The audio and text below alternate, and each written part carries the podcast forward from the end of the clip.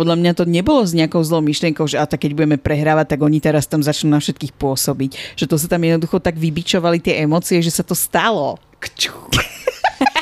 Švác. Teraz neviem, že čo si tu so mňa robíte žarty, ale tak som to chcela uviezť na pravú mieru.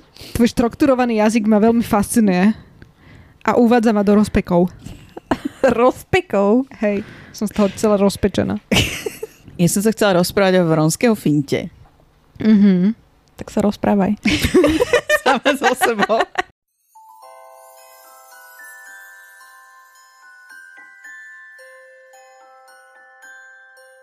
Počarované. Slovenský podcast o chlapcovi, ktorý prežil, pripravovaný poteráčkami Aniš Ellen, A Lucy, týždenne sa sústredíme na jednu z kapitol kníh o Harry Potterovi. Občas spolu rozoberáme aj aktuálnu tému, ktorou svet Harryho Pottera žije, alebo sa vraciame k niečomu, o čom vám chceme povedať. Milé naše poslucháčstvo, vítajte pri dnešnej epizóde podcastu Počarované, kde sa budeme zaoberať 8. kapitolou Svetový pohár v Metlobale. Táto kapitola má 21 strán. V úvode tejto kapitoly prechádza partia našich hrdinov cez les a prichádzajú na metlobalové ihrisko, ktoré je teda naozaj honosné a vychádzajú až úplne na vrchol všetkých sedadiel do čestnej lóže, kde stretávajú domáceho škriatka Vinky. Tam sa s ňou tak krátko rozprávajú. V podstate pre Rona a Hermionu je to prvý zážitok so, s domácim škriatkom, čiže je to pre nich také mimoriadne zaujímavé. A prichádzajú potom aj ďalší významní hostia, keďže sa nachádzajú na naozaj významnom mieste. No a okrem Malfojovcov tam teda na záver prichádza aj Ludo Bagman, ktorý je zároveň komentátorom tohto zápasu. A zápas sa ešte predtým odštartuje takým malým kultúrnym programom, teda prehliadkou maskotov, kedy si Bulharsko za svojich maskotov prinieslo víly, ktoré tam teda robia pomerne veľkú neplechu, keď sa pozrieme na celkové publikum. A potom za Írsko prichádzajú leprechauni. Predstavia nám aj hráčov týchto metlobalových tímov a začne zápas, ktorý je naozaj veľkolepý a Harry sám to tam komentuje, že je to jeden z najlepších zápasov, aké kedy videl, že je to pre neho úplne jednoznačne najlepší zážitok. A v tomto zápase napokon vyhráva Írsko, no Krum chytá ohnivú strelu a ešte si teda prídu prevziať metlobalový pohár z svetového pohára v metlobale, už som celá dopletená, do čestnej lóže, takže vidia Kruma a jeho zakrvavený habit aj naživo. Úrivky pre dnešnú epizódu. Prvý úryvok. Keď Harry otrhol zrak od nápisu, pozrel sa cez plece, kto sedí na tribúne okrem nich. Nevidel nikoho okrem drobného stvorenia na predposlednom sedadle v rade za nimi. Teličko tohoto stvorenia s takými maličkými nohami, že si ich muselo na stoličke vystrieť pred seba, ovíjala utierka na riad ako nejaká rímska touga a tvár si zakrývalo dlaňami. Dlhé netopierie uši boli Harrymu odrazu veľmi povedomé. Doby? Opýtal sa Harry neveriacky. Drobné stvorenie roztiahlo prsty a odhalilo obrovské hnedé očiská a nosisko, ktoré tvarom a veľkosťou pripomínalo paradajku. Nebol to doby, bol to však nepochybne domáci škriatok ako doby, Harryho kamarát. Harry mu sa podarilo doby ho oslobodiť od jeho majiteľov rodiny Malfejovcov. Pán ma osloví doby? Začudovane zapíšel škriatok pomedzi prsty. Hlas mal oveľa tenší ako doby, slabúčky a roztrasený a Harry mu napadlo, aj keď pri domácich škriatkoch sa to dalo len ťažko určiť, že je to zrejme dievča. Ron s Hermionou sa obzreli. Harry im o dobím síce veľa rozprával, no na vlastné oči ho ešte nevideli. Dokonca aj pán Weasley sa zvedavo obzrel. Prepáč, ospravedlnil sa Harry škriatkovi. S niekým som si ťa pomýlil. Ale aj ja pozná dobího, pane, zapíšel škriatok. Zakrýval si tvár, ako by ho oslepovalo svetlo, hoci na čestnej tribúne bolo skôr šero. Moje meno byť Vinky, pane. A vy, pane? A tmavohnedé škriatkové oči, teraz veľké ako dva tanieriky, spočinuli na Harryho jazve. A vy byť určite Harry Potter. Druhý úryvok. Írsky stíhač sa odrazu vrhol strmhlav dolu a Harry bol presvedčený, že nejde o vronského fintu. Tento raz to bolo naozaj. Zazrel ohnivú strelu, zvolal Harry. Vidí ju, ide po nej. Asi polovica divákov postrehla, čo sa deje. Zelená vlna írskych fanúšikov sa opäť postavila a zúrivo povzbudzovala svojho stíhača. No Krum mu bol za petami. Harry netušil, ako môže vidieť, čo sa deje. Vo vzduchu za ním letel krvavý pás, doťahoval sa však na úroveň linča a obaja sa opäť rútili k zemi. Určite narazia, jačala Hermiona. Nenarazia, zahučal Ron. Lynch áno, skríkol Harry. A mal pravdu. Lynch už po druhý raz v obrovskej rýchlosti narazil do zeme a v zapätí sa na neho vrhla horda zúrivých víl. Ohnivá strela! Kde je strela? Rozliehal sa tribúnou Charlieho hlas. Máju! Krum ju chytil! Je koniec! volal Harry. Krumovi sa na červenom habite leskla krv z nosa, keď sa pomaly vznášal do výšky so zdvihnutou rukou, v ktorej sa mu zablisklo čosi zlaté.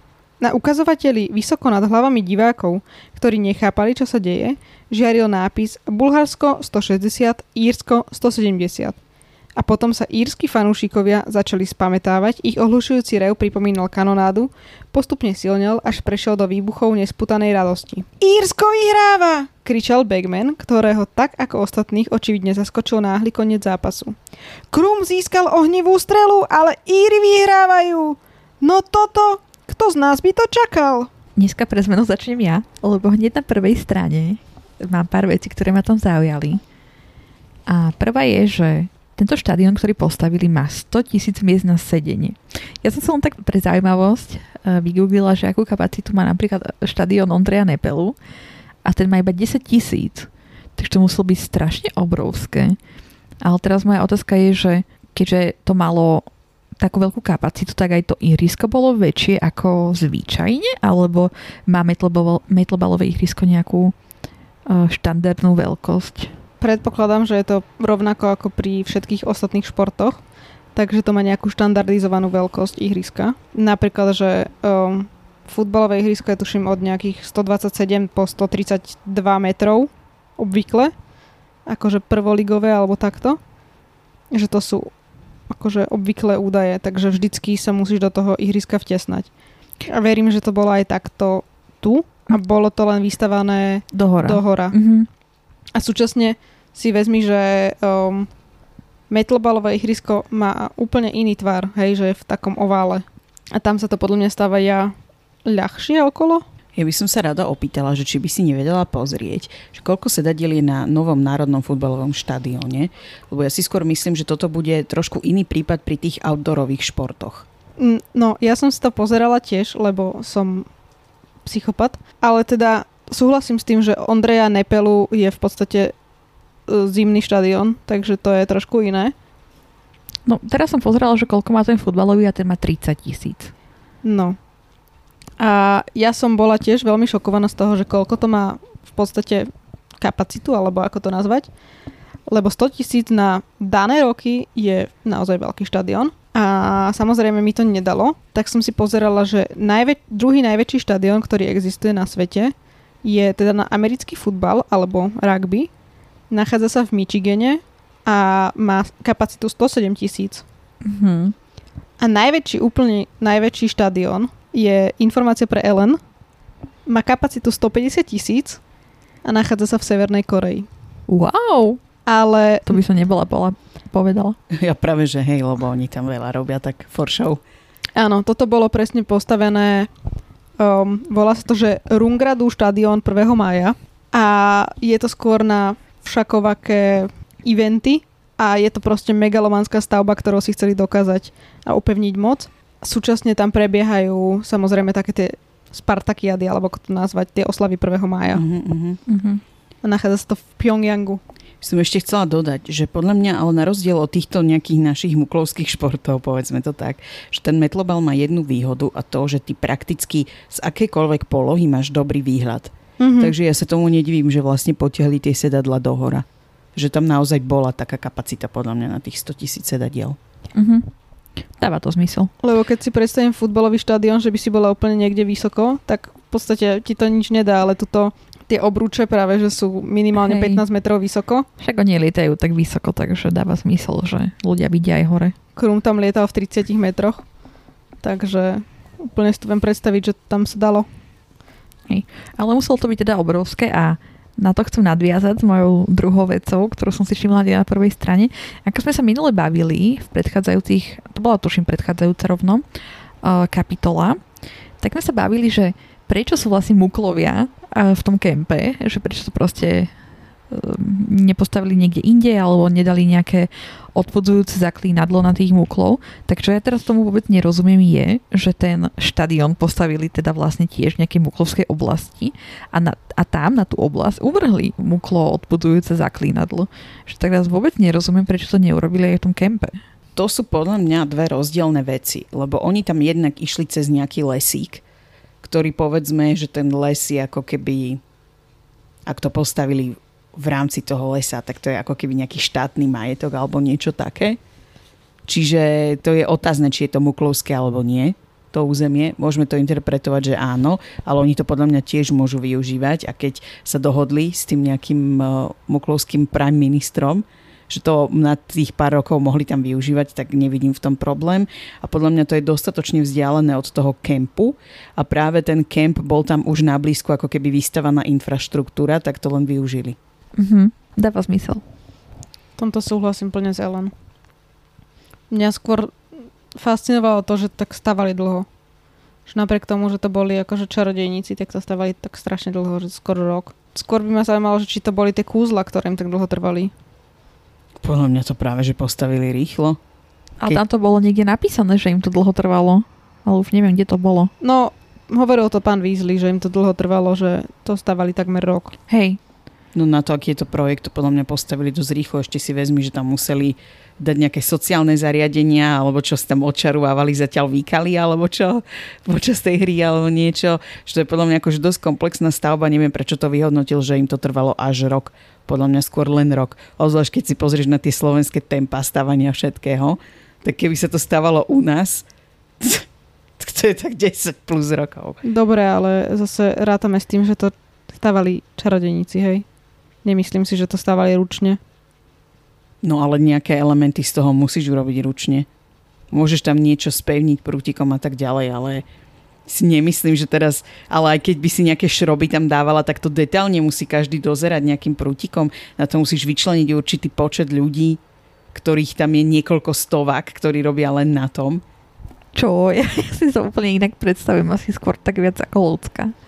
Že švihnú prútikom a tie šrobiky sa tam sami zašrobujú.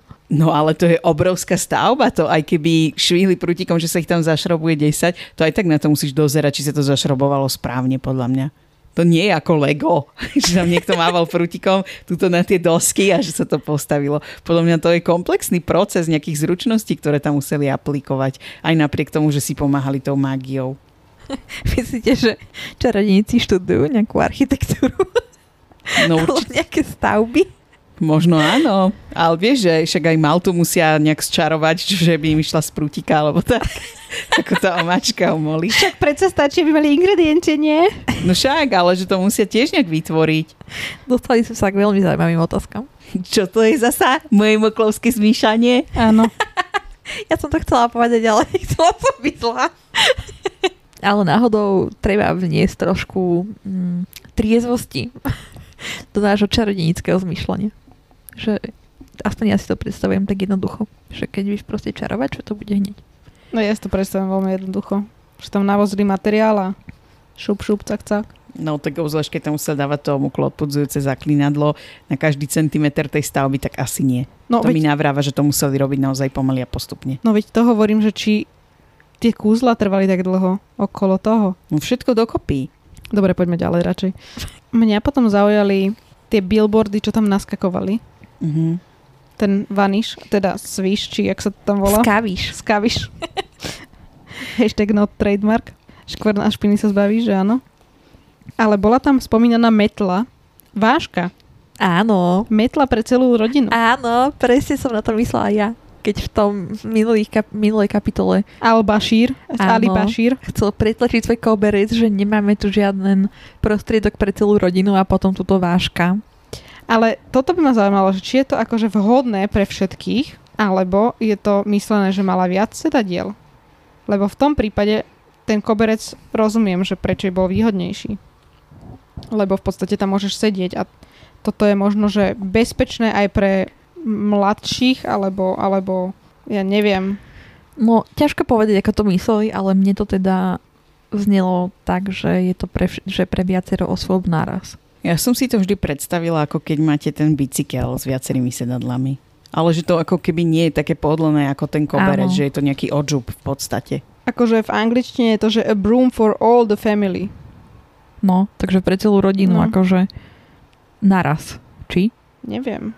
No podľa mňa to je také isté ambivalentné ako v Slovenčine. Hej, dúfala som, že mi to nejako objasní táto angličtina, ale vôbec. A mňa by inak celkom zaujímal ten anglický rím aj pri tom prostriedku. Áno, aj to som pozerala. A to je prosím, že MRS je Mrs. Mrs. Skewers All-Purpose Magical a Mess Remover. No pain, no stain. Uh. Čiže není to s tým vanišom nič, Nie, to nie. iba u nás tak poslovenčili, poslovenčili, keď u nás chodila taká reklama. Lebo tu je to, že um, bez bo- žiadna bolesť, žiadna škvrna. Hej. No pain, no gain. Mhm. No a už dostávame k časti, kedy Harry spoznáva Vinky. Neviem ako vy, ale Vinky, aspoň ja, mám úplne odmalajú tak v hlave, že ju mám strašne rada. Že to bola taká moja obľúbená postavička.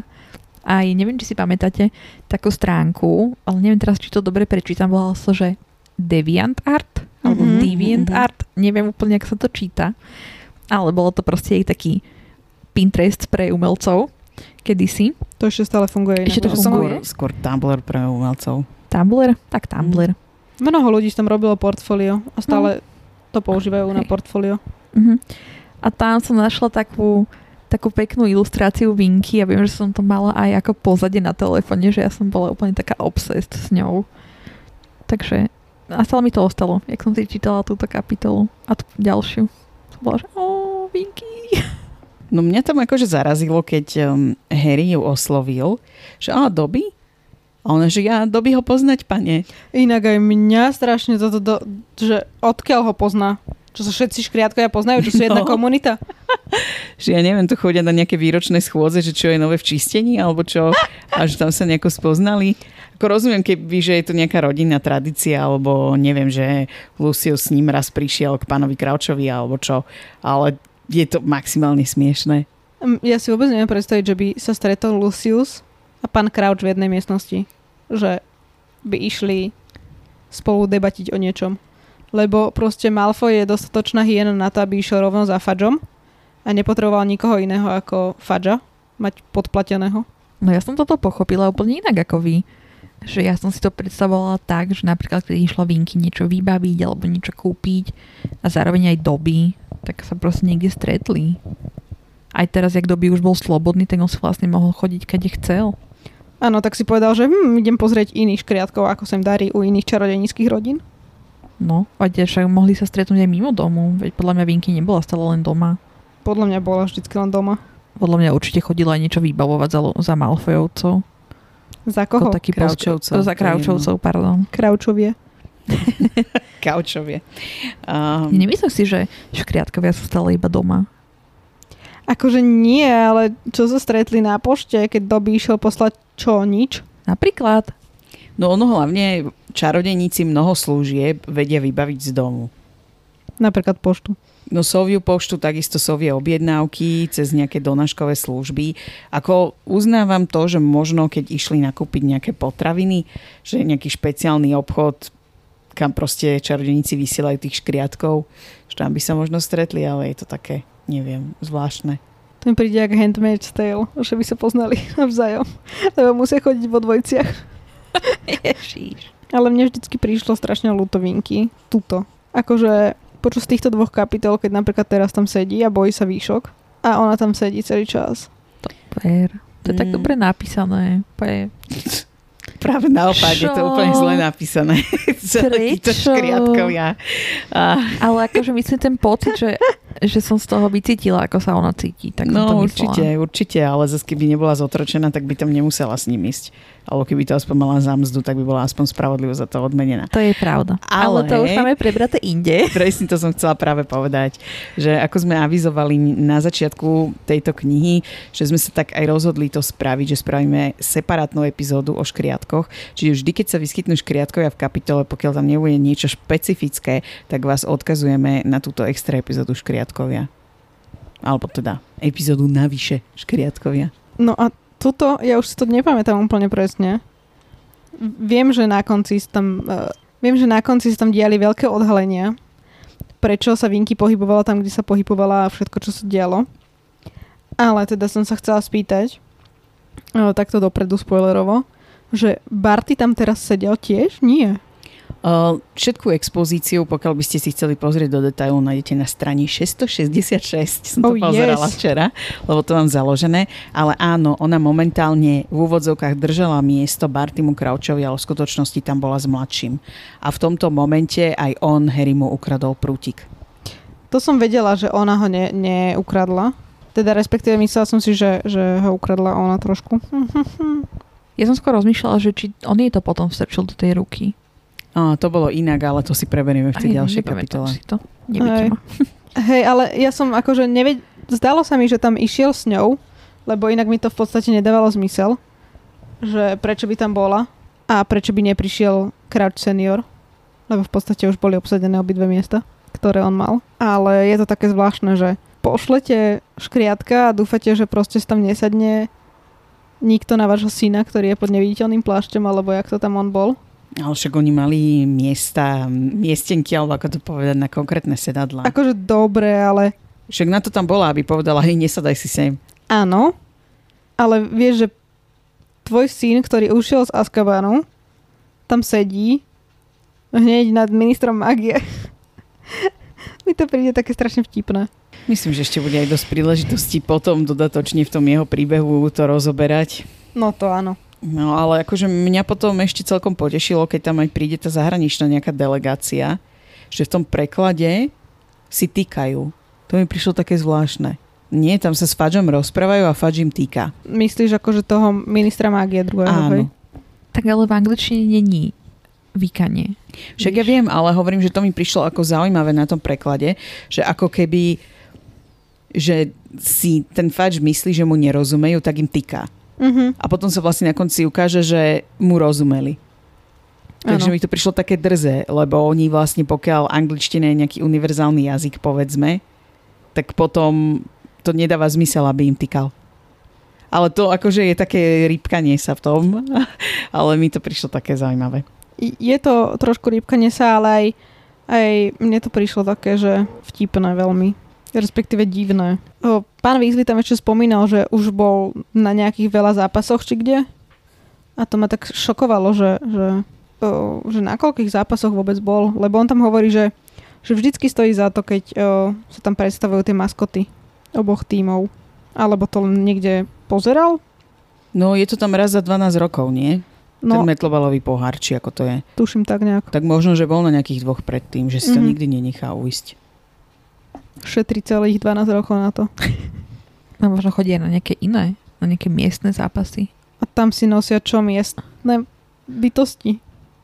Možno každý, akože každý tím má proste nejakého svojho maskota, nejakú Mm. svoju zvláštnosť. Alebo možno je to ako roztlieskavačky, že majú, ja neviem, nejaké no, nacvičené programy. Alebo Tak čo. som to myslela, hej, že proste každý tým si nejaký svoj program tam pripraví.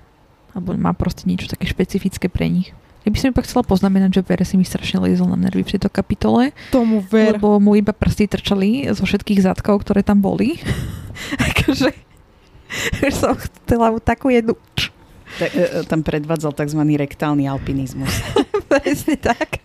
Lebo akože keď sa ukloníš tak, že ti spadnú okuliar na zem, tak to už je, že fú. To už je iný level. Neviem ako vy, ale mne sa vždycky páči tá zmena toho, toho ministra mágie počas tejto knihy. Že tu na si tam s Harrym išiel proste potriasť rukou ako so starým priateľom a otcovsky si tam triasol s ním rukou, pýtal sa, ako sa má a neviem čo. A potom na konci, keď zrazu povie, že no tak Voldemort sa vrátil, že to je nejaká chujada. A začne ho proste presúvať, že je blázon a neviem čo. Hlavne Fudge je podľa mňa taký trtko. Proste, že nechce zo- zobrať akože za nič odpovednosť a iba sa tvári stále, že je všetko super a úžasné a žiaden problém nikde není.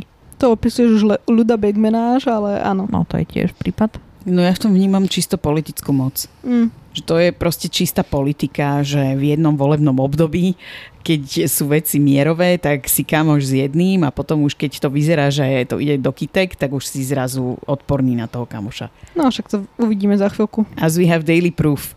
Tak to je veľmi podobné. Mm. No a prichádza tam Lucius e, s drakom a je tam napísané, že Harry a Draco Malfoy sa neznášali od svojho prvého stretnutia v Rockfordskom exprese. No, I call bullshit. je to blbosť. Ona si nepamätá to, čo sama napísala. Možno, že jej to tam dodal nejaký editor potom. Že musíme rýchlo vysvetliť, kto je Malfoy. No tak uh, zabudli na to, že sa stretli už predtým v habitoch Alebo- Madame Malkinovej. Vlastne on sa dozvedel jeho meno až v tom Rockfordskom exprese.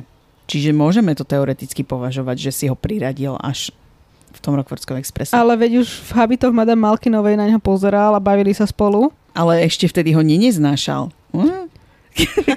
Ale, ale tu je napísané, že sa neznášali od svojho prvého stretnutia. No, tak to bolo nulté. Tou Madame Malkinovej. Keď ešte nevedel, Ah. kto to je a mal na ňo neutrálny názor. Je to proste blbosť. Je to, chyba. je to hovadina. Hovadina! Ja som napríklad úplne zapudla, že Narcisa má iba blond vlasy. Ja to mám úplne proste z toho filmu, že ich má aj čierne. Ja ten film strašne bol, one, milý. Čo sa tak nepozeráš? Však ona je jediný black, ktorý je blonďavý. Jediný black, široko ďaleko. Podľa mňa ona bola prefarbená. Lebo mi to nedáva zmysel, lebo akože... Ako by mohla... To je úplná hovadina. To je jak z Game of Thrones. proste. Všetci majú... Uh, Ale sa tak na mňa divne Ale pozerá. teraz neviem, koho myslíš, lebo však... Však- Akože... Veď akože- a Lannisterovci. Hej, DNA metóda. Westeros. hej, že, že hnedovlasy, hnedovlasy, hnedovlasy, A zrazu blond. blond. Ale práve to bolo zaujímavé, že v knihe tam on normálne dohľadával historicky Áno, dozadu. Áno. Áno. Že či sa niekedy stalo, že bol manželstvo medzi týmito dvomi rodinami a bol svetlovlasý ten človek. Čiže tam bol akože, mal reálne evidence. Ale čo som chcela povedať, že možno je to nejaká genetická mutácia, že má blond vlasy. Že Albin, To zase si nemyslím, ale vieš ako niektorí chalani, že majú čierne vlasy a majú pár random blondiavých prameňov. To sa môže tiež stať. nie, neviem. Čo? Ja som mala takého spolužiaka na strednej jeden z cifista je taký. Že proste mali čierne vlasy a mali tam takých pár blondiavých prameňov a keď mali tak nakrátko vystrihané, tak to vyzeralo, ako keby boli takí šediví. Už od malička, že mali také šedivé flaky. No dobre, ale ona je celá blond. No áno, ale hovorím, že to môže byť pokojne niečo takéto. No dobre. Alebo je metamorf mag a môžem na to vymyslieť na budúce ďalšiu teóriu. Uh, jas. A ja A môžem do- vymysleť teóriu, že odkiaľ vlastne tam uh, sa vz- vznikla Narcisa, ktorá vlastne není Blacková. Chápete, ako v Game of Thrones. Ha, ha, ha. No dobre, dostávame sa do toho, že sa stretne Weasley, uh, pán Weasley a pán Malfoy. A bolo tam teda napísané, že naposledy sa stretli v obchode s čarodenickou literatúrou pre malých a veľkých. A oni dvaja sa pobili. Máte to tam napísané s malými písmenami všetko? Neviem to potvrdiť ani vyvrátiť, nemám tú knihu. Áno. Mám to tam. Lebo to bol názov, nie? Toho obchodu v dvojke. Čarovná literatúra pre malých aj veľkých, alebo niečo také. Tak možno, keďže ona už vedela, táto nová prekladateľka, že to bude prekladať inak, Flourish and Blots, tak to tam dala ako... Ale tak čisto teoreticky vieš ten obchod aj popísať ako čarodenická literatúra pre malých a veľkých. Súhlasím. Takže môžeme sa tu hrať so slovičkami, hej, že keby si tam dala s veľkým Č, že čarodenická literatúra pre malých a veľkých, tak by to bol konkrétny ten obchod. Ale keď to je s malým, tak je to iba akoby opis toho obchodu. Už je napísané Flourish and Blots. V štvorke v anglickej? V anglickej verzii je to už Flourish and Blots bookshop. Tak asi v tomto stage proste ešte sme nemali preklad nejaký vymyslený, aj keď nechápem prečo. Neviem. Je to zaujímavé. Ale je možné, že na to referencovala do minulosti, že ako to bolo preložené, Mhm. mm-hmm. ale zdalo sa jej to príliš dlhé ako názov, tak to presne ako povedala Anička, že použila ako rozpísanie toho, kde to bolo. Hej, môže byť. No keď sme už u tohto Malfoja, tak uh, je tu spomenuté, že daroval nejakú veľkú finančnú čiastku nemocnici svätého Munga. A ja už som sa o tomto bavila aj s ľudskou, ale teda dám, nadhodím tú otázku znova, že čo robil Malfoy, akože Lucius Malfoy, že z čoho oni mali tie peniaze. Takže rozumiem, že oni to aj zdedili, akože po predkoch, ale proste tie peniaze sa míňajú, hej? Nie, práve, že keď máš old money, tak oni narastajú. No, musel by ich niekde mať investované, alebo mať No. nejaký... No, no to sa, to sa pýtam, že Však sa mu uročili nejakým spôsobom v Gringot banke. myslíš, že iba v banke ich Áno. uložené na nejaký Áno. úžasný úrok? Ale však možno je aj nejaký investor v nejakých čarodejnických startupoch, čo ja viem, ale vieš, že ja som to tak chápala, že on je nejaký trust fund baby, že skrátka majú peniaze a z toho žijú iba, že majú veľa peňazí. No ja si myslím, že veľkú časť toho ich majetku tvoria zdedené peniaze Áno. a súčasne si myslím, že Lu- Lucius robí také tie mm, nekalé obchodíky, tak trošku, s všakovakými tými magickými artefaktmi a jedmi a všelijakými vecami, ktoré potom neskôr eh, mu tam skoro nájdu. A súčasne si myslím, že on týmito nejakými podporovaniami všakovakých vecí si buduje to meno. A tie peniaze proste má. Ešte vychádzajúc z toho, že oni sú teda naozaj nejaká stará významná rodina, že on môže byť pokojne v nejakej ako keby čestnej funkcii na ministerstve, že nejaký fadžov poradca alebo čo, za čo berie nejakú ako keby smiešnú rentu. Ale teraz mi napadlo, že oni možno majú aj veľké pozemky, čiže on možno žije buď z nájmu, čo mu tam dávajú tí nejakí ľudia, ktorí tam žijú, ale oni pokojne môžu pestovať niečo, povedzme nejaké čarovné rastliny alebo niečo na tých pozemkoch a z toho tiež môže zarábať. Mhm. Mm-hmm. Vieš, že by to bol taký ten starý model. Hej. No tak iba takto som sa chcela nad tým zamyslieť, že, čo, že z čoho oni môžu mať tie peniaze, akože okrem toho, že to majú zdedené. Alebo On- že ako ich udržiavajú, ako nadobúdajú nejaké nové. No on podľa mňa primárne žije tým, že manažuje ten statok. Že tak ako Mr. Darcy, povedzme. Že my me- manažery sa toho statku. Hej, akože v tomto súhlasím asi s týmto, že takto nejako to tam prebieha. Mňa skôr šokovalo, že prečo vlastne daroval peniaze nemocnici. No. Že to by chcel nejakú Eleninu teóriu, podľa mňa. Nie podľa mňa tak, ako povedala aj len pred chvíľkou, že proste si chcel budovať nejaké meno tým. No nie, to je podľa mňa taká jeho natúra, že on si nebude lístky kupovať, ale on ich dostane. Aj tak. No. Ako, to áno. Že určite za tým niečo, akože od toho očakáva, nerobí to z nejakého dobrého srdca, ale proste vidí za tým niečo. Profit. Nejaký profit, hej, v nejakom zmysle. Ale mi to príde také, že mohol investovať do hoc čoho iného, podľa mňa. Že mohol dať peniaze priamo na to ministerstvo. A dostal by lístky. Ale tak v podstate týmto spôsobom teoreticky investuje do nejakého vlastného zdravia, vieš, že nikdy nevieš, kedy sa ti niečo stane a skončíš v tej nemocnici, že mne to dáva zmysel. Alebo možno ich aj daroval, že ministerstvu, alebo sa proste bavili na ministerstve, že kam by tie peniaze mohol darovať a skončilo to tak, že ich treba v nemocnici. No ja si zase myslím, že ty nemôžeš darovať peniaze ministerstvu, lebo ministerstvo nie je nejaká, ako som to povedala, že nejaká organizácia, ktorá priamo vykonáva nejakú činnosť.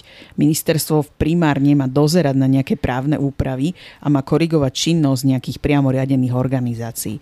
Čiže keď chceš darovať niekomu peniaze, v tak ako keby v nejakom ponímaní štátnom, tak by to mala byť nejaká organizácia, ktorá vykonáva reálne nejakú činnosť. Čiže preto to podľa mňa bola tá nemocnica. A potom na to ministerstve rozumieš, čo by akože čo by tam on podporil? Nejakých úradníkov, čo tam kontrolujú prútiky, alebo čo? Vieš, že mm, toto sa mi zdá také logickejšie. Ale tak som to nemyslela, že by dal tie peniaze na ministerstvo, ale že tam sa s nimi dohodol, že kam tie peniaze poputujú. Alebo že kde by boli najviac ocenené v tej situácii. No už v podstate prichádza na cenu Ludo a pomaličky sa začína otvárať zápas. No, mňa by tam asi šlak trafil pri všetkých tých zvukoch, čo tam boli. Akože ktoré konkrétne? No celkovo, že sa tam prekrikovali navzájom, do toho hráli tie rúžice, každému niečo iné a prekli, prekrikovali sa tam navzájom a to je úplne, že sensory overload. Ale to je taká atmosféra, to podľa mňa k tomu patrí. By sa tam rozplakala asi. Mňa ako dieťa vždy zaujímalo, že on na seba použije to kúzlo Sonorus, mm. ale ja som si to ako dieťa predstavovala, že vlastne ty keď kričíš, takže tým pádom ty pri tebe to počujú najhlasnejšie, nie? A že to muselo byť asi nejaký špeciálny sonorus napojený, ja neviem, na nejaké niečo, čo by to tam ten zvuk roznášalo rovnomerne, lebo však potom museli fakt ohluchnúť tam vedľa neho.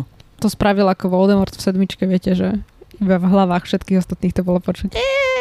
Ale zase poviem moju obľúbenú vetu, Pomoc. že To máš v tomto podľa mňa také muklovské zmýšľanie.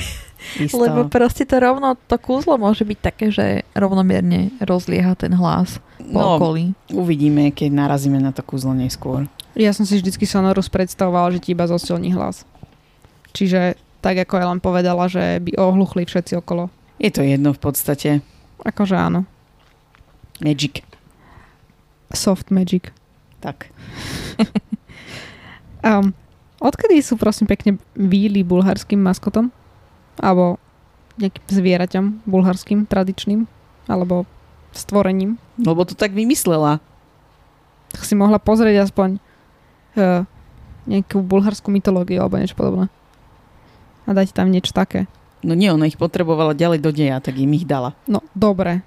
Tak ak ideme na to takto, že ich potrebovala ďalej do deja, tak v tom prípade sa na to natíska moja ďalšia otázka. Aký majú reálne vzťah k Fleur de la Coeur? Respektíve, ako to, že toto sú tvorovia, alebo niečo, vôbec to akože nechápeme ako nejakých ľudí, ale Fleur je normálny človek, to potom akože niekto znásilnil vílu, alebo lebo Fleur de la Coeur by mala byť teda štvrtinová víla, či koľko tam bolo napísané. Takže jej babka je akože víla, hej? He? No, ale to je to isté, ako keď si miešanec zobra. Že dá sa to, ale mám taký pocit, že ako keby tie víly majú o niečo vyššie renome. Dobre. A potom v, jednom, v jednom momente sa tam zmenili na nejakú vtáčiu hlavu, či čo? To akože aj Fleur vie zmeniť uh, svoj výraz na nejakého dravého vtáka, či čo to tam bolo? No ona je už dosť zriedená na to, no tak asi len nejaký zobák, alebo čo by vedela. Ale ja si skôr myslím, že to asi len... 100% na vie, hej? No, Súhlasím s Ellen. Tiež si myslím, že ona to nevie. Ste sa niekedy zamýšľali nad tým, že aký to má vlastne preklad? Akože čo? No, víla. Že a, ako je to preložené. no toto bude niečo asi iné oproti Fairies, lebo tie boli v predošlých dieloch a boli nejaké malé, že ich používali na vianočné osvetlenie. Áno. Čiže toto bude niečo iné asi. Ale neviem, čo to je, neskúmala som to. Ja tiež neviem. Normálne tá, že víla, akože v e e l a Aha, Uh-huh. tak možno to je niečo Ale ja si myslím, že, mytologické. že uh, Fleur je tiež potom táto VEL. No však áno. Prídeme na to neskôr.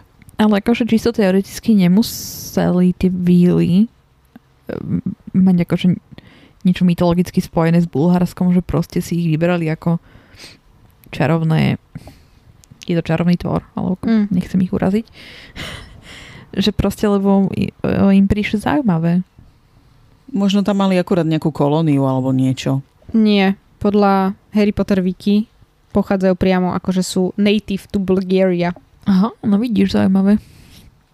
Tak potom, potom tvoja prvotná otázka nedáva zmysel. No ale to, to hovorí. Harry Potter wiki, nie uh, normálna mytológia bulharská. Byť dobre, tak eh, veď eh, Rowlingová si to mohla vymysleť podľa seba. Keď povedala, že takto to je, tak takto to je.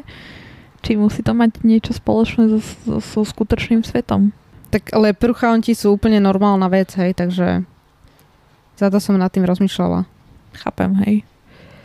A inak uh, to slovo VELA je iba angliz- po angliččovanie uh, toho slovanského termínu alebo sl- slavik termínu uh, víla, čo máme aj my. Mhm.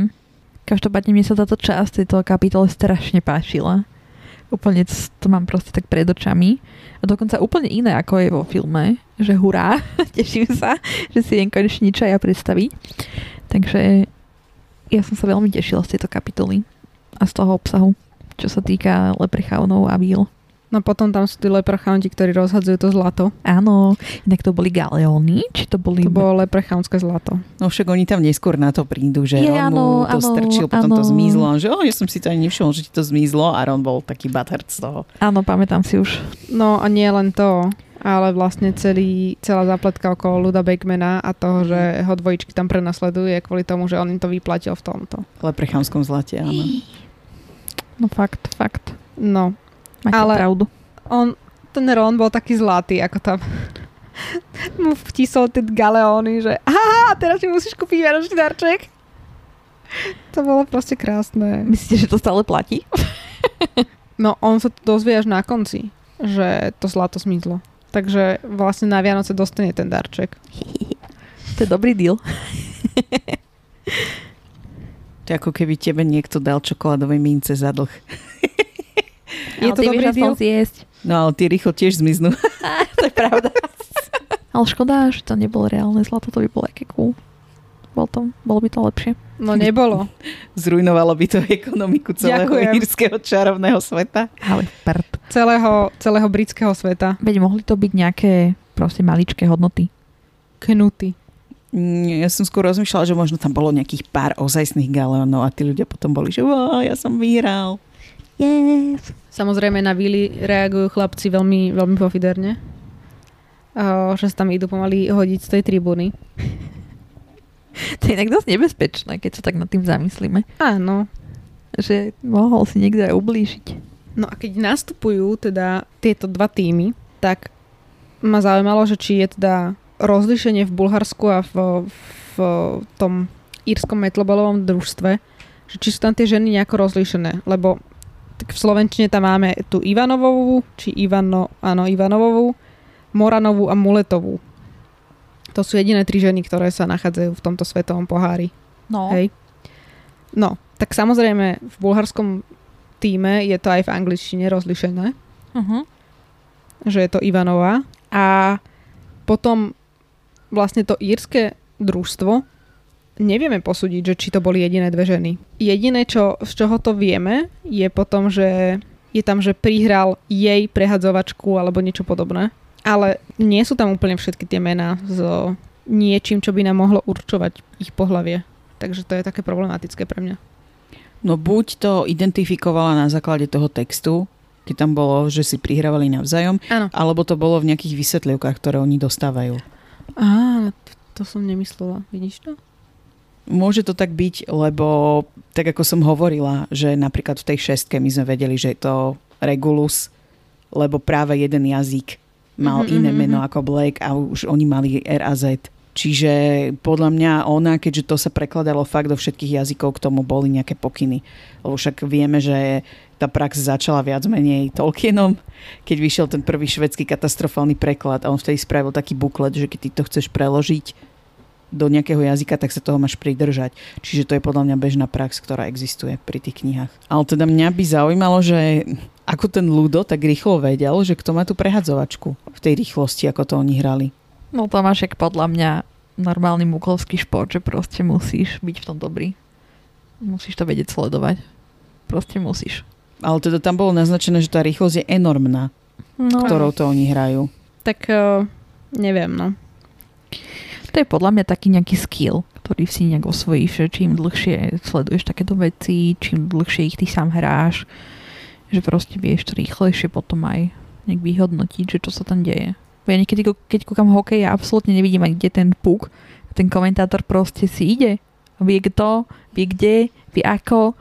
proste niekedy som, že what? Mňa uh, fascinuje jedna vec, že keď tam prišiel ten uh, rozhodca egyptský, tak on kopol do toho veka a vyleteli 4 lopty. A ja som celý čas rozmýšľala, že jak vyleteli 4 lopty? Prečo vyleteli 4 lopty? Oni nemajú lietať 4 lopty. No nemajú lietať 4 lopty. Ja viem, čo ty myslíš. Myslíš, že prehadzovačku mal vyhodiť do vzduchu. Áno, Ale myslím, že to bolo len vo filme, že ono aj v tých knihách sme už párkrát na to narazili, že vyletela aj tá stredná. nie. Bolo to, že Madame Húčová ju vyhodila do vzduchu. A tým sa začal zápas. No nie som si istá. Podľa mňa vyleteli aj v minulosti. No, že je tam nejaké kúzlo prvého vyletenia, alebo čo.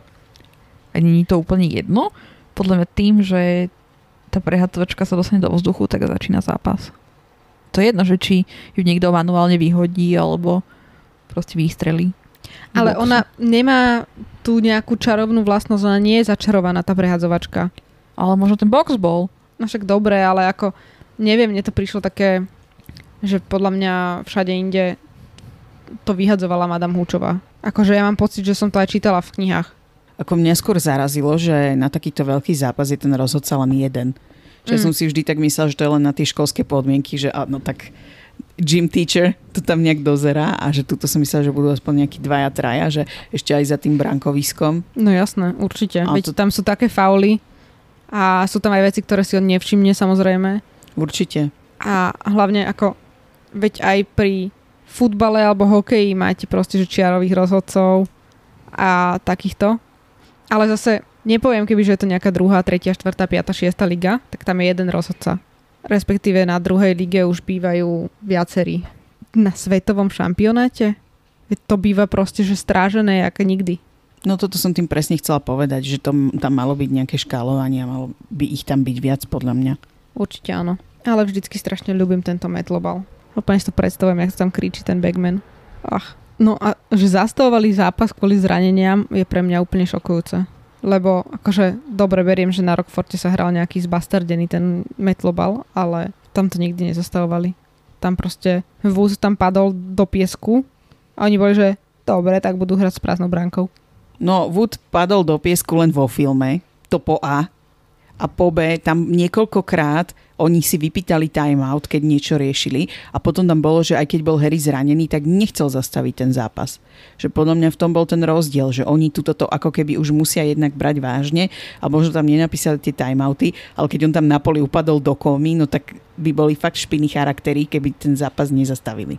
No dobre, tak ale napríklad Harry padol počas toho, jak dementori tam išli a No áno, a ten zápas sa stopol. Len to sme sa vtedy o tom rozprávali 30 minút, že to bolo akurát nešťastný moment, kedy oni ten zápas stopli a Cedric už mal tú zlatú strelu v dobre, ruke. dobre, dobre. Habi, biki, bibi. Helen sa nejak rozohnila. Eleny sú us. Ale, Nie, ale pri tomto metlovele tam sa furt krútime dookola, mám pocit. dobre, ale potom ja mám otázku. Na čo sú potom do pí, za, ste ma zarezali, Braňo? Na čo sú záložníci? Lebo vieme, že Oliver Wood bol vybratý do Ma- Magochester United do záložného týmu. Na čo sú záložníci? Keď tam na všetko pribehli čaromedici a všetko im fixli za dva, dve a pol minúty. No ale to je to, že ten Lynch možno to... tak ako Harry, Ja ti dám že link. možno to neposúdil, t- že by akože mal odísť z toho zápasu. Ale nech to tiež také otázne, že keď toto je najlepší stíhač v Írsku, tak good Smovka. God lemon. No a potom tie, tie víly tam pôsobili iba proste, že na tých chlapcov a Hermione nič nerobili, obviesli. Ale, dobre vieš, na čo narážam? Prečo nič nerobili pánovi Weasleymu? Nie som myslela niečo iné, ale... Áno, myslím aj ja na niečo iné, ale... No podľa mňa preto, že on mal Molly najradšej na svete. Oh, Že ani Vila sa jej nevyrovná. oh. A Draco Malfoy tam nevyzeral, že by ho nejako trápili víly. Si predstavujem, že ako by tam bola vylezená Hermiona vedľa Harryho na tej rímse. Alebo Ginny. Takže pôsobili iba na ľudí, ktorí, ktorých priťahuje ženské pohlavie? Alebo ako to je s tými výlami? No je to očividne individuálne. Mm. Na hráčov a hráčky nepôsobili vôbec. Hej? Akože nevideli sme to tam, že by na ne pôsobili. No možno áno, len to nebolo opísané. Ale na ro- no, tak, a to je úplná ch- chmulovina, aby si mohli doniesť niečo také, ako to svoje tradičné zviera, či magickú bytosť, či tvor, či stvorenie, či čo to boli, ak to môže ovplyvniť zápas do takejto miery. Lebo veď aj na toho stíhača sa tam potom vrhli tie víly, že ho tam chceli doškriabať a neviem čo. A vidíme, že na toho samotného rozhodcu platili. Tak to už je úplne že celé zle. No počkaj, ale ty sa na to zasa pozeráš negatívne. Oni to podľa mňa neurobili s nejakým zlým úmyslom. Že jednoducho je to natívna nejaká bytosť, Natívna. fertilná, že je to natívna bytosť v Bulharsku, tak ju logicky chceli zobrať ako maskota a áno, má nejaké efekty, povedzme, keď ich takto viac pokope robia nejaké formácie alebo čo, ale mysleli si, že to nejak spríjemní ten zápas a podľa mňa to nebolo s nejakou zlou myšlienkou, že a tak keď budeme prehrávať, tak oni teraz tam začnú na všetkých pôsobiť. Že to sa tam jednoducho tak vybičovali tie emócie, že sa to stalo. Kču. Švác. Teraz neviem, že čo si tu zo mňa robíte žarty, ale tak som to chcela uviezť na pravú mieru. Tvoj štrukturovaný jazyk ma veľmi fascinuje a uvádza ma do rozpekov. Rozpekov. Hej, som z toho celá rozpečená. Ja som sa chcela rozprávať o vronského finte. Mhm. Tak sa rozprávaj. sama so sebou. že som chcela tak podotknúť, že ono mnohokrát už v tej prvej a druhej knihe tam bolo opísané, že Harry de facto urobil tú vronského Áno. fintu a že teraz ako keby to máme konečne pomenované, že aha, tak to je nejaký špeciálny trik. Ale súčasne tam Harry hovorí, že konečne vie, ako to má vyzerať. Lebo sa mu to snažil Wood niekoľkokrát Mhm. opísať a stále tomu nerozumel. Takže je to také podľa mňa na pováženie. Mhm. Takže vlastne Harry je lepší ako írsky stíhač. Každý je lepší ako írsky stíhač, mám pocit. No to bolo tam také zvláštne. Akože sorry, ale už to prekúkol aj pán Weasley, že o, sa ho snaží oblbnúť iba. Mňa úplne zaujíma, že za čo dostali dve penalty. Vtedy Íry. No však to tam bolo napísané, nie? No nebolo. Iba, že sa snažil ten Mustafa, teda ten s, s, Rozhodca. rozhodca, sa snažil vylúčiť z ihriska maskotov bulharského týmu. Potom prišli odrážači bulharskí, e, začali sa s ním zúrivo dohadovať a ukazovali na lepruchaunov, ktorí teda tvorili nápis hi, hi, hi. A na to ten rozhodca zapichol prst do vzduchu a keď odmietli, aby odleteli hneď, tak hneď dal dve penalty pre Ír- Írsko. To mi príde dosť nespravodlivé. Že diali sa tam oveľa horšie veci ako toto a on proste hneď dal dve penalty. No veď, kvôli tým e, dvom e, Bulharom. Lebo neposluchli ro- rozhodcu. No ale veď to je akože ne, neuposluchneš rozhodcu na prvý raz a dostaneš proti sebe hneď dve penalty, však to je úplne hl- hlúposť. No tak čo už? Boli Nadržiaval vybičované? Írom. Boli vybičované emócie, ako Ellen povedala. Nadržiaval Írom. Nie, ja som to skôr tak myslela, že tam je úplne vidno, aké je to rikt, keď je tam iba jeden rozhodca. Áno. Ale očividne asi tí rozhodcovia v Metlovele majú o, mnoho väčšiu moc, než my to Mm. poznáme. No a potom tam sa spomína, že tie víly hádzali plné hrste ohňa proti lepruchaunom. To bol nejaký efekt. To som zostala úplne, že čo? Však e, typický magický znak elementárny e, 1.0 Fireballs. I cast fireball. To sa akože používa v Dungeons and D&Dčku. Dragons. Moje obľúbené. Že to je ako keby na začiatku, keď si nejaký low level, tak vieš iba tieto fireballs hádzať. A dúfaš, že sa trafíš. Mm. A že ti to nevybuchne v ruke. No a potom sa tam udialo hento s tými výlami, ktoré zrazu vyzerali jak vtáky, či čo to tam. Tak mi to pripomenulo trošku harpie. Mne to nič nepripomenulo, ale vyzeralo mi to v mojej hlave dosť desivo. Ako vyzerajú harpie? Vygoogli si. Ako mytologické stvorenie. To je také, že ako vyzerajú, vieš. Ale sú to ženy, ktoré sa dokážu premeniť na vtáky. Aha. Oficiálne. Mhm. No a prichádzame ku koncu, hej, zápasu. Kedy Krum chytá žlačú alebo ohnivú strelu. Toto doteraz nechápem, že na čo to chytil. Však ale Harry to tam vysvetlil. Ale, Hneď to tam vysvetlil. ale by tam bol rozdiel 10 bodov. Keby, keby boli o 200, tak poviem si, že dobre, chytím tú zlatú strelu, aby som aspoň ja nevyzeral ako taký úplný nímant. Ale 10 bodov by to sa ešte mohli podľa mňa posnažiť. No ale to je ten problém, že za ten krátky čas, ktorý od začiatku toho zápasu uplynul, oni urobili taký náskok, že keby to paralelne v čase pokračovalo ďalej, tak to by nebolo, že Bulhári by sa posnažili a hodili by 2-3 góly, aby vyhrali, ale medzi tým by Íry hodili ďalších 10. Ale to ty odkiaľ vieš? No, štatistika mi to navráva akým tempom ten zápas išiel. To znamená, že Krum to urobil veľmi dobre, lebo ten náskok, ktorý Íry mali, nebol 300-400, ale bol len taký malý. Neviem, koľko už to tam bolo, lebo som už 10 aj bodov. zabudla. 160 na 170. No. Ale veď je strašne veľa zápasov, prípadov, kedy proste v jednej polke zápasu vyhráva jeden tým a potom to úplne otočia. Podľa mňa nemôžeš takto štatisticky vyrátať, Ako- že keď jeden zápas ide na začiatku jedným smerom, tak tak pôjde celý zápas. To je podľa mňa hlúposť. Áno, súhlasím v tomto, ale druhá vec je, že podľa mňa uh, on sa bavil aj nejako so svojimi spoluhráčmi, že ako to oni cítia, alebo ako to vidia. A videl aj tú hru sledoval, že ako to vyzerá cca. A tam naozaj tí Íry mali veľkú prevahu proti ním. Jediné, čo teda mali lepšie, tak bol naozaj ten stíhač. Mi to tak prišlo. A možno si chcel aspoň on uh, nejako pozvihnúť to ego, že chytí tú strelu. Dobre, tak si myslím, že sa nemusel tak skoro vzdávať, lebo však čo hodili dva góly. A ten zápas trval ešte strašne krátko, podľa Pod- mňa. Aj na to, aká to bola veľká udalosť, tak strašne rýchlo sa proste ten zápas skončil. Podľa mňa on sa bál toho, že tú zlatú strelu konec koncom chytí ten Lynch. A to je bolo pre neho úplne fatálne. Ja si aj myslím, že keby sa tá ohnivá strela teraz stratila, že by sa zjavila v hre o nejaké 4-5 hodín a oni by už viedli 10 tisíc ku 30. Vieš čo myslím, že keď už ju tam videl, tak už ju rovno chytil, lebo vedel, že už to asi lepšie nebude. A čo tam zase bude 3 hodiny na ňu striehnúť, hej, a henty tam budú zažívať potupu. A druhá vec je, že naozaj tie emócie tam boli strašne vybičované.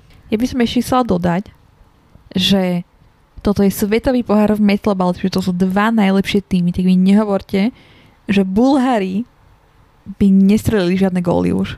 No, Ale- neverím. Jasné, že strelili, ale mne ide o to, že podľa mňa už tam bola taká nepriateľská atmosféra, že to chcel ukončiť proste, aby mal pokoj už. Na čo sa hlási na stíhača v svetovom onom týme, keď to chce rýchlo ukončiť proste. Ach. Aj to by ma inak dosť naštvalo, že taký humbug je okolo toho, dva týždne tam niektorí musia cestovať skôr a potom to za, neviem síce koľko to trvalo, ale mi to prišlo, že dosť krátko, tak to proste hneď skončí. No to je druhá vec, že nevieme, koľko to reálne trvalo. No podľa mňa krátko. Však tam padlo koľko. A to nevadí, veď oni mohli dlho tam prehadzovať prehadzovačku. Veď ide o to, že Harry keď zaspáva, tak zaspáva okolo nejakej tretej hodiny. No. A ten zápas začínal o koľkej. To neviem. To nevieme tiež. No zaspával o tretej, ale tam sa ešte medzi tým niečo udialo. No a veľmi ma šokovalo teda, keď uh, ten bulharský minister začal hovoriť v angličtine. Aj som pozerala, že ako vyzerá ten jeho prehovor, lebo tuto v tom slovenskom to vyzerá veľmi tak skomolene. V angličtine tam mm, má iba niečo také, že well, alebo niečo také, akože dobre, ale má to tam napísané miesto dvojitého V s normálnym V. Čiže mi to Mhm. nepríde, že by to bolo nejaké úplne strašné. Mhm. A to ma zaujíma, že či túto chybu má aj Anička, alebo to už konečne zmenili. Môj obľúbený preklep. Velosmi. Vel 8, Kde to je? Strana, prosím. 121 hore. áno. Ale vy boli Vel 8 mi zábavní. Už krnul sa bulharský minister. Úplne prvá veta. Nie, ja toto nemám. Oh, tak si to už všimli, neverím. Prosím pekne, a máš tam, že veľmi alebo veľámi? Veľmi. Veľmi. Lebo osmička je dlhé A. Tak som zostala taká, že veľ, veľámi zábavný. Hmm. Takže už to opravili, hej? Velosmi. Veľ 8. Veľ 8 zábavný. No a potom boli ako blízko, prosím, pri tých hráčoch, keď tam prišli do toho sektoru ich. Však Ron sa tam musel roztopiť. Však to bola tá výhoda toho, že sedeli v tej lóži. Veď to je úplne, že čosiak. Však mali veľmi špeciálne lístky. Však sedeli tam vedľa Bagmana a Malfoyovcov. No, a Bartyho Croucha juniora, No. ktorý tam podľa mňa zízal na toho krúma. Zízal na Harryho prútik akurát tak. Ale Harry bol otočený dopredu. Keby nosil prútik tak, ako mu radil, Divóky. vlastne mu to radil aj potom Barty Crouch junior. No ale to bolo až potom, ako sa mal riadiť ich radami. To nevadí. Mal sa ra- riadiť ich radami dopredu. Mal vedieť, že to nemá nosiť ako posledný debo v zadnom vačku. Ďakujeme, že ste si vypočuli túto epizódu a budeme veľmi radi, ak si nás vypočujete aj na budúce. A to na podcastových platformách, ako je Spotify, Google Podcasts alebo Apple Podcasts. Taktiež nás môžete nájsť na sociálnych sieťach, na Instagrame, kde sa voláme Počarované a na Facebooku sa nachádzame v skupine Chlapec, ktorý prežil. A budeme sa na vás tešiť opäť pri ďalšej epizóde. A teraz nám nezostáva už nič iné, ako... Darebárstvo sa podarilo.